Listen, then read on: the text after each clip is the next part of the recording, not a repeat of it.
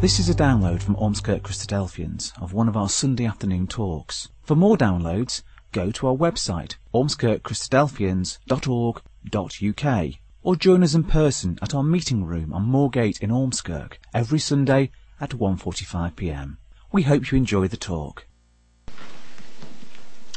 The Bible paints to us a very clear picture in the book of Genesis of how God created men and women upon the earth and caused them to bring forth, which leads us to the populace that we see today.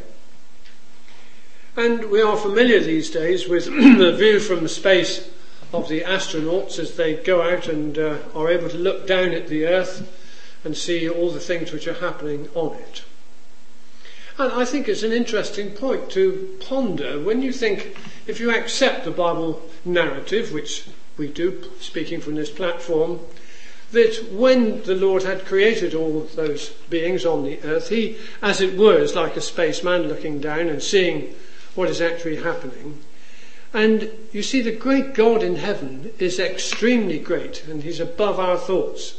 Now, you've got a problem then because he's made man as creatures uh, and he wishes to instruct them in various ways and in various dimensions.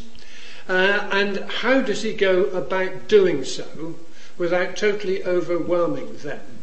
Well, in the beginning, the Bible tells us that in the Garden of Eden, uh, that the angels had free recourse with the first pair, Adam and Eve, and that was how initially the communication between the heavens far above and the man and the woman on the earth. And God instructed them in various ways and gave them various rules and commandments. So that therefore puts in one context this idea of what prayer is. It's that communication in both ways between uh, those people and between the God of heaven. And again, when we look at the last book of the Bible, it is evident again, if one accepts that testimony, that there's going to be another time in this earth's history when such communication again uh, will be not necessary like it was initially because the angels were amongst the people. But the Bible tells us there's going at the last to be a time on the earth uh, when God will, as the Bible says to us, God will be all in all. Uh, and therefore, it shows us that at that time, uh, those and the God of heaven will be aware and they will be in communication. And the clouds of sin which broke the initial fellowship and caused God to be separated from the man and the woman, that that will be swept away. And the earth will then return to its wonderful glory which it had when God first made it before sin was brought into the world. You have a look in our Bibles now. Acts chapter 10, I'd like to make a little reference to. What are we talking about when we're talking about prayer? Here's a wonderful example.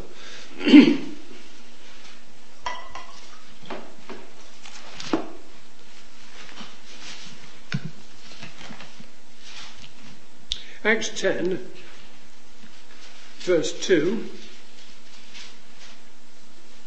And Cornelius, a devout man and one that feared God with all his house, which gave much alms to the people, and prayed to God always. This man, verse 3, saw in a vision, evidently about the ninth hour of the day, an angel of God coming into him and saying unto him, Cornelius. And when he looked on him, he was afraid and said, What is it, Lord? And the Lord said unto him, Thy prayers and thine alms are come up for a memorial before God. Now, that is an example of how the Bible treats prayer. There was this man, Cornelius, he was praying to God constantly, and we have here the record of a communication coming back from God where he says, Thy prayers and thine alms are heard. Now, that is a remarkable thing because when we think about the God of heaven, who's by definition, as it were, quite beyond our understanding and everything, and yet this man was able to approach unto him and for his alms to be heard. So that shows that prayer, certainly as far as the Bible is concerned, uh, is a very active uh, uh, situation for man. And of course, Jesus Christ himself is the prime example, and we'll look at a moment in Luke chapter 11, verse 1, of constant prayer in the Bible. If there's some anything that Jesus did all the time in his in his life, it certainly was that, of prayer. So Luke chapter 11, just one of a whole host of examples. Luke chapter 11, verse 1.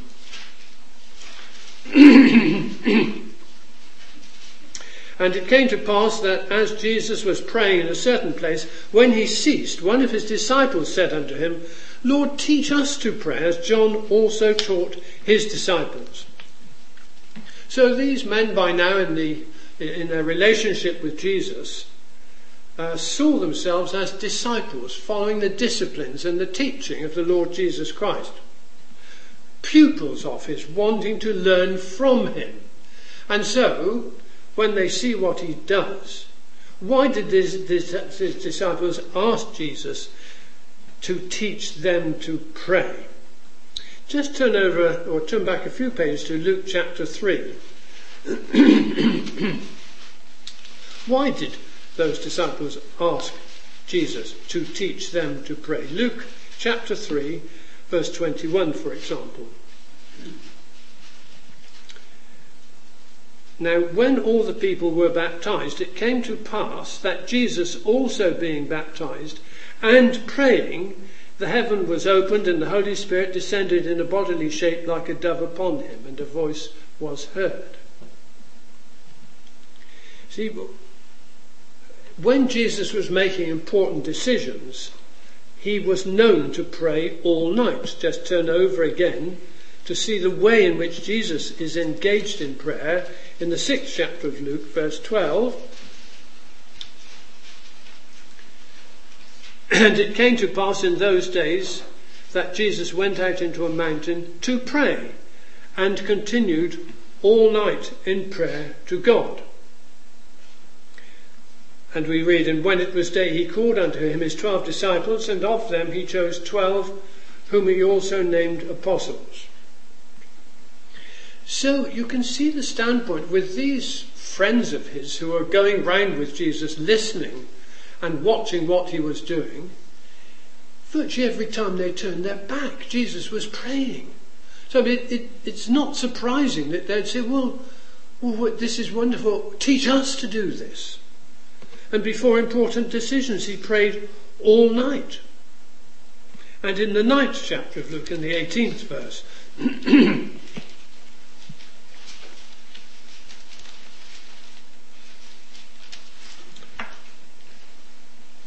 And it came to pass, as Jesus was alone praying, his disciples were with him.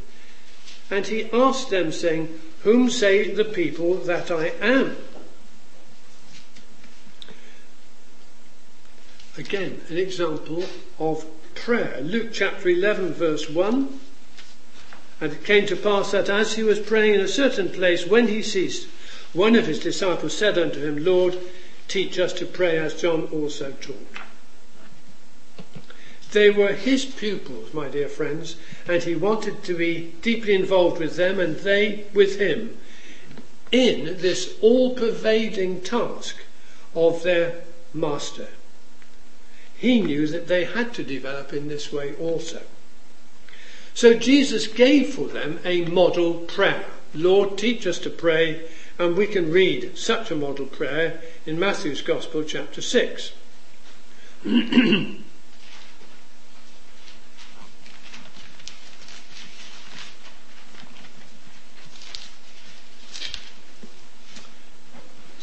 So this is his answer basically to them, Matthew chapter 6. and when thou prayest, thou shalt not be as the hypocrites are, for they love to pray standing in the synagogues and in the corners of the streets, that they may be seen of men. Verily I say unto you, they have their reward. But thou, when thou prayest, enter into thy closet, and when thou hast shut thy door, pray to thy Father which is in secret, and thy Father which seeth in secret shall reward thee openly. So there was a, a specific ways, do's and don'ts of this prayer which they had seen Jesus so often engaged in. And he goes on to say that when ye pray, use not vain repetitions. Don't just repeat the same words time and time again, as the heathen do, for they think that they shall be heard for their much speaking. Be not ye therefore like unto them, for your Father knoweth what things ye have before ye ask. And he goes on in the ninth verse to say, After this manner therefore pray, the actual means of prayer. He says, They are to say, Our Father which art in heaven, hallowed be thy name. Thy kingdom come, thy will be done on earth as it is in heaven. Give us this day our daily bread, and forgive us our debts as we forgive our debtors. And lead us not into temptation, but deliver us from evil. For thine is the kingdom, and the power, and the glory for ever. Amen. One can imagine that had they just oh, been overhearing what Jesus was saying, that to be presented with such a, a complete and yet beautifully concise words of prayer that they would have been greatly instructed from this. And Jesus went on in the 15th verse to say, For if you forgive men their trespasses, your heavenly Father will also forgive you. But if you forgive not men their trespasses, neither will your Father forgive your trespasses. Now, when we look at this, and Jesus approached to them, they having asked the questions, there is something here about prayer which is to be taught. It is some information which they have to learn about. It is not something which is fundamental, innate. If we cannot speak French, we have to learn, however falteringly and however long it might take us, we have to learn how to speak it. The Bible tells us about what we need to know and about how we need to approach the great God of heaven, who remember is the great creator of all things. And there is a knowledge required, what we need to know.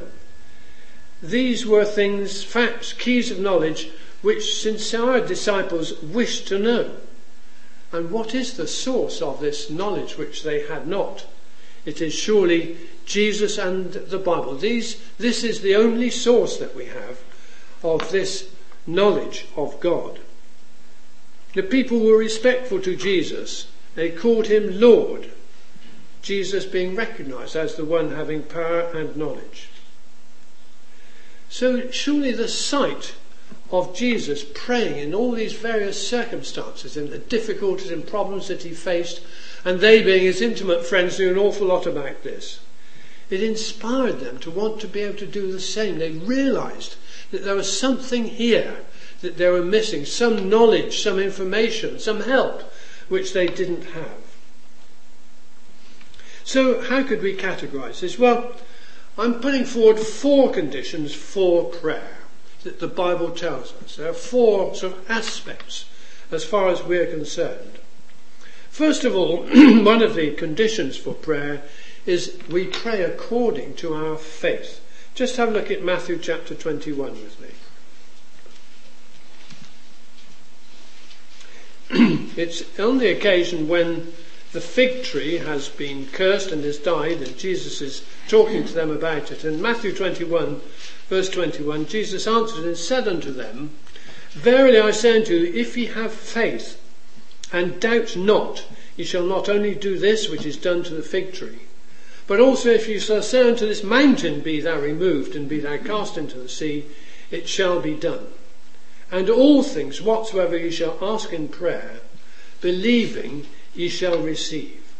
So those are very challenging words because what Jesus is saying is that if you're going to ask God for something, it's no good asking knowing all the time, well, he, can't, he won't be able to do this. What he's saying is that for to have worthwhile and meaningful prayer, that you and I, men and women, in praying to God, must have faith that He can do these things. And so that takes us uh, to one of the first things in the foundation of all this that he who comes to God must believe that he is, that he exists, and that he's a rewarder of those that diligently seek him.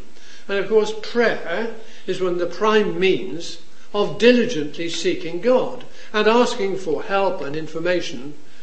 A person does in faith, believing and cultivating in their minds the fact that God is able to do these things.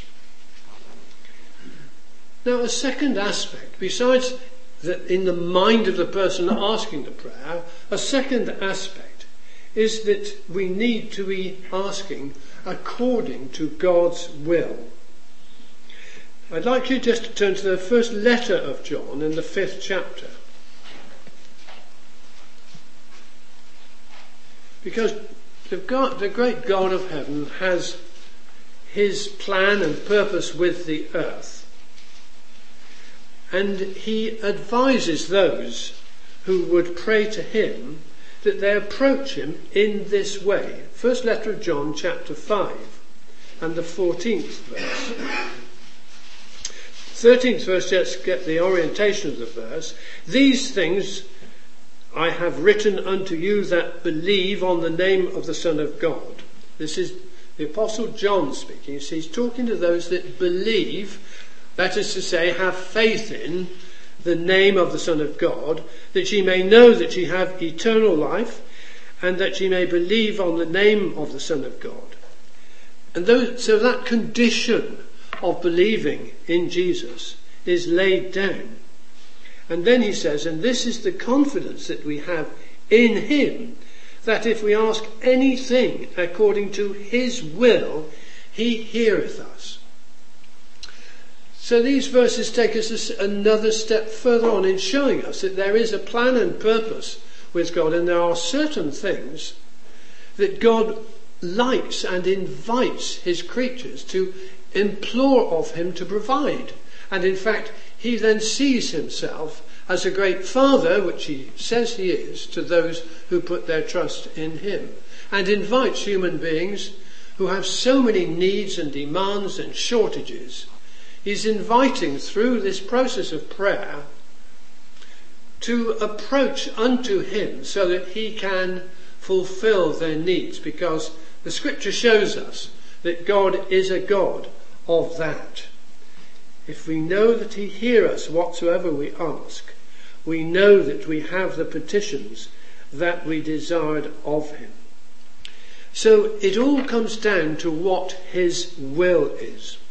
And just turn with me, therefore, to John's, the sixth chapter of John's Gospel record, because we are sort of being taken along a line of debate and of knowledge. And this is how we find out how to do these things. This is why just prayer by itself, being innate, without being guided by Scripture, is very difficult to be successful.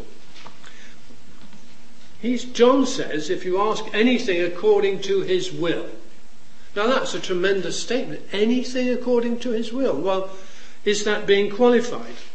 Well, in John chapter 6, uh, verse 39, Jesus himself says, This is the Father's will. Now, here you are. He explains it now in terms of one syllable. This is the Father's will which hath sent me that of all which he hath given me I should lose nothing, but should raise it up again at the last day. So he's talking about people that God has given to them, and that if they believe on him, they will be able to be raised up to life again. And in the 40th verse, this is a repetition, and whenever we find in Scripture words virtually repeated, that means to say it's important. They didn't have highlighters and things in those days. What they did was to repeat the whole verse again. This is the will of him that sent me, that every one which seeth the Son and believeth on him may have everlasting life, and I will raise him up at the last day. So our quest as to what to pray for, the Bible is answering in a very, very simple but very perceptive manner. And what it's holding out to us and showing to us is that the God of heaven, is not at all like those astronauts who are just looking down on the earth and seeing people do things. We have a picture which the Bible and Jesus Christ just brings constantly through to us of a God who is a God who not only creator but sustainer, not only sustainer but father and rewarder of those who seek him, wanting his children uh, to look to him. And that being, we can't really find out and imagine just what a God who is who shows in the scriptures to be of all the character that he is, we can't really plumb the depths of eternal life of God. But we can see when, when his life and his will comes into contact in our sort of area, we can start seeing something of the greatness of God. So when those disciples were saying, Lord, teach us to pray, they were really touching on, on something of vital importance. No wonder they could see what, what Jesus got out of prayer according to his will. So what he's saying, it, it seems to me, that if you pray in line with that will, and the will of God is for the individual, he says, Well, I'll give you everlasting life if you believe in me. So, so if we then believe in that way and say, Well, Father, help me and help me to walk so before thee that I may have that everlasting life that you've promised me, then he will hear that prayer. Let him ask in faith, nothing wavering. So there's no, not doubt about it. It's, it's something with, with confidence that people who believe in God and who trust and respect and reverence God can approach God and, and it, is, it is His will and His joy to be able to fulfill that. Let him ask in faith, nothing wavering. For prayer to be efficacious, it must be offered then in the, in the area of referen- reverence, it needs to be offered sincerely and in humility. Those are all things that the scripture shows us. So when I said a few moments ago that if we wanted to learn how to speak French, we're just going to have to go through the vocabulary and the verbs and all the things in order to learn that.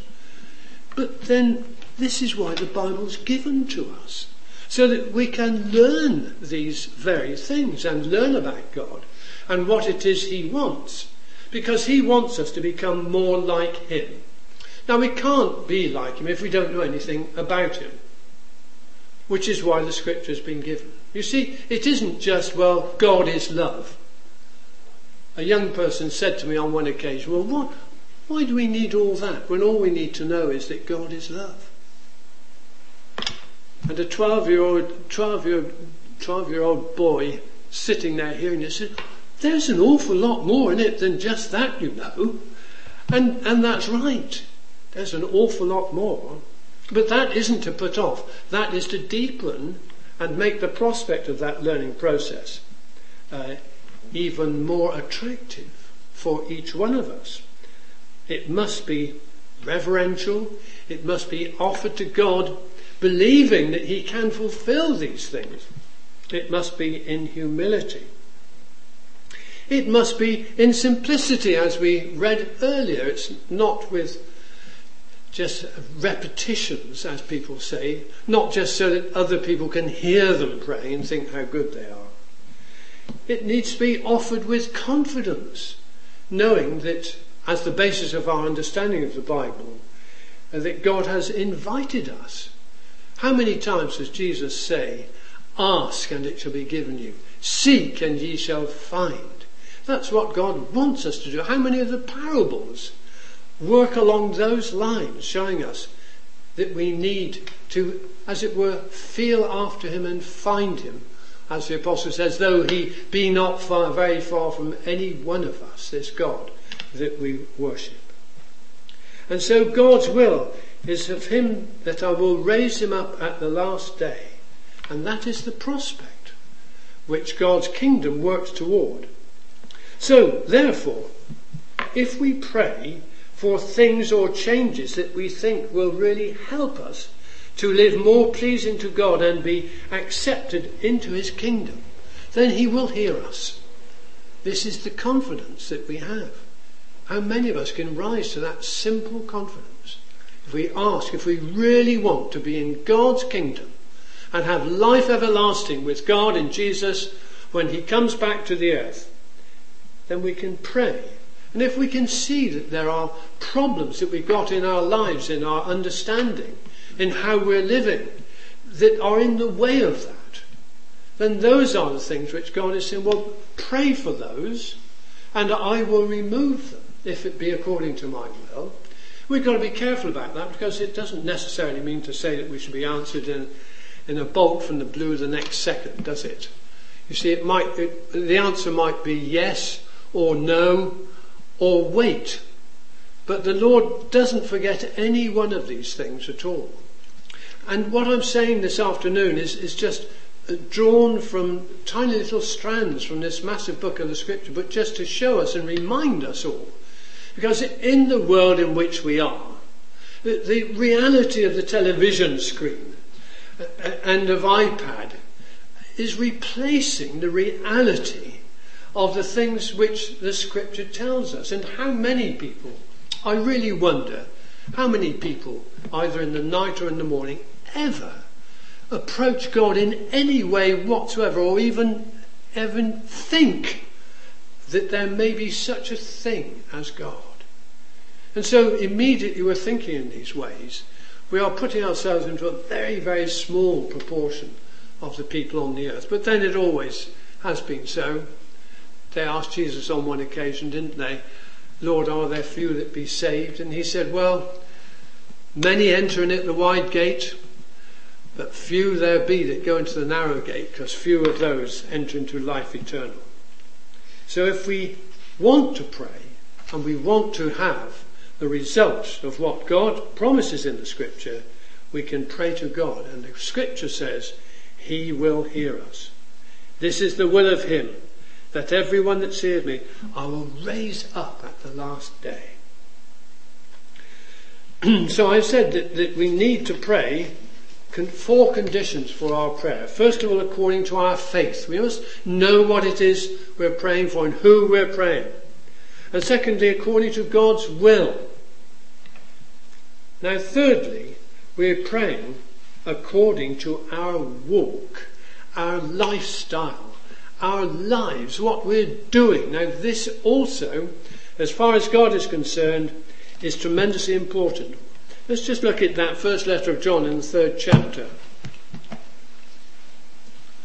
the first letter of John, the third chapter.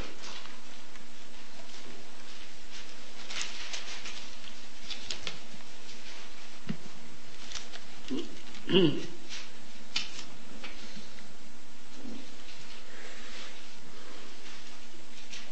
Beloved, if our heart condemn us not, then have we confidence toward God.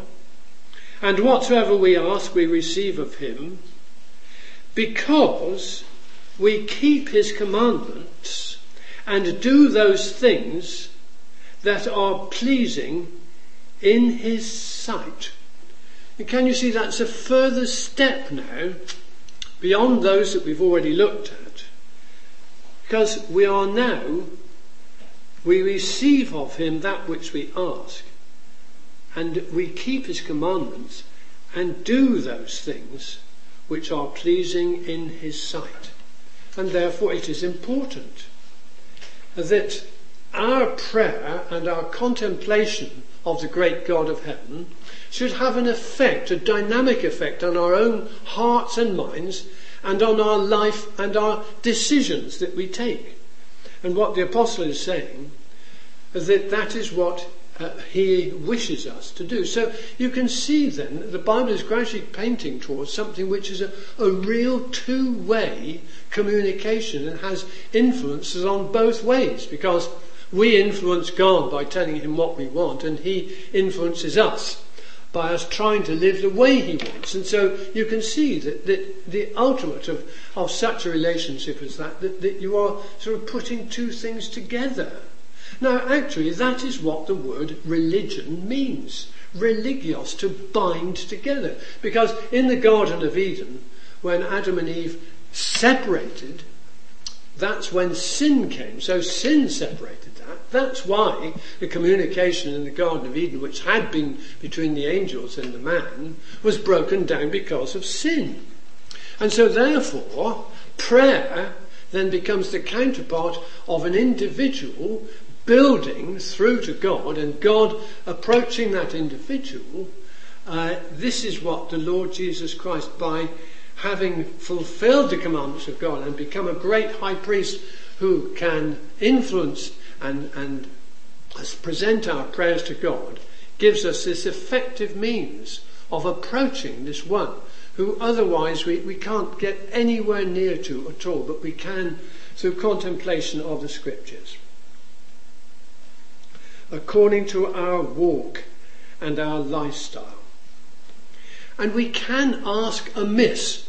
So it's no good thinking we can just ask anything. It's most specific, the scripture is, in terms of what we ask. James says, Ye ask and receive not because ye ask amiss, that ye may consume it upon your lusts. So if what we're asking God for isn't that we might survive through and have everlasting life to able to praise Him forever in His kingdom, if it's not that, if it's things that we want to have, goods or appreciation of people, the lust of the flesh, the lust of the eyes, the pride of life, if it's that, then we're asking amiss. And therefore, God will not hear us. You see what I mean about really thinking about this matter of prayer? But God wants us to do it. But we're, we're being qualified through the scriptures in order to make the application and in the right way, and that it is received for a true and honest heart, having been enlightened with the word of truth. And the fourth and final point uh, is we can ask, and our prayer is effective according to our attitude to others. So we aren't looking, just as it were, for us personal self fulfillment and forget every, everybody else. Because the whole point of what God is trying to do is, as I said, to build again religion a whole lot of people, all of people if they were here, build together so that they may all worship God and at the last that God may be all in all with everybody because that's what the Bible shows us the kingdom of God is. So this is a great and sanctified task that we each one individually can do. Now in Mark chapter 11 verse 25, I won't ask you necessarily uh, to turn there but I'll just read what Jesus said. And when ye stand praying, Jesus said, forgive if ye have aught against any, that your Father also which is in heaven may forgive you your trespasses. And so it's not only God to the person, the person to God, but, and it's not only in the situation, their lifestyle that comes into it, but there's also then that person, if they want God to forgive them and to live in harmony, then the first thing they've got to do is to make sure to forgive others who, by the way, haven't necessarily asked them to forgive. I, this seems to me quite a, a, stumbling block with people. They say, well, oh, I haven't forgiven. Well, they didn't ask me to forgive them. Well, they might not have known you've taken umbrage. We've got to forgive even before we're asked. And that is the secret. And remember, one of the things required in this is humility. And there is true humility. To acknowledge where you are and what has happened and, and that things need to be put right. so there were three little pointers that I'm suggesting. Four conditions for prayer. It should be according to our faith. It should be according to God's will. It needs to be harmonious with our lifestyle and it needs to take into account and be harmonious with our attitude to others. Learning. It's a foreign language, it doesn't come naturally. If we mean it, if we want to have everlasting life, it's not just simple. It's not just as simple as going out and walking somewhere and saying, I believe in God. You can see that from the evidence we've already seen, which is a millionth of what there is in the Bible. There's far more to serving God than that. But one of the things, just turning on now about difficulties, But surely God knows what we need before we pray anyway. Why should we bother to? He knows what we need. Why doesn't He just give it to us? Matthew chapter 6, verse 7. this is quite a difficult thing when you think about it. Because if you're going to say, well, he doesn't know what we need, then anybody would say, well, I thought this, this God you're telling me about, he knew all that we needed anyway. So I can't answer and say, well, he doesn't know what we need. So you've got to acknowledge the fact, on, by definition, that he knows that that's right, what it is that we need. Matthew chapter 6. but when ye pray, use not vain repetitions as the heathen do, for they think that they shall be heard for their much speaking. Be not ye therefore like unto them, for your Father knoweth what things ye have need of, before ye ask him. Verse 8 of Matthew chapter 6. Your Father knoweth what you have need of, before you ask him. Why then does God require people to pray to Him for their needs when He already knows their need? Is that logical? Is, can we go along with that? Turn with me to the Old Testament now, Proverbs chapter 15. Because remember, so much of this is, is ignorance on our side and development required on our side rather than on God's side. Proverbs chapter 15, verse 8. You see, this is, these are the deeper things. the lips of the wise disperse knowledge, but the heart of the foolish doeth not so. The sacrifice of the wicked is an abomination to the Lord, but the prayer of the upright is his delight. But he loveth, verse 9, him that followeth after righteousness. God delights in you and I asking him for things. It recognizes his majesty. We're showing that we accept him as a wonderful father. We appreciate that we have a need, that he can fulfill that need. And we're reminding ourselves that we do have those needs. So it's on our side rather than trying to say, remind God. He knows, but it's us it's got to learn. We are the ones who've got to be rebound in again. It's the human race. And so we are encouraged to ask. Matthew 7 Ask and it shall be given you, seek and ye shall find, knock and it shall be opened unto you. For everyone that asketh receiveth, and he that seeketh findeth, and to him that knocketh it shall be opened how much more shall your Father which is in heaven give good things to him that ask him? And whatsoever Jesus says ye shall ask in my name, that will I do, that the Father may be glorified in the Son. if you shall ask anything in my name, I will do it.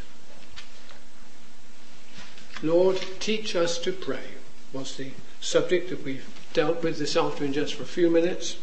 And we can see, I hope I've interested every one of us because we all really have so much to learn about this matter.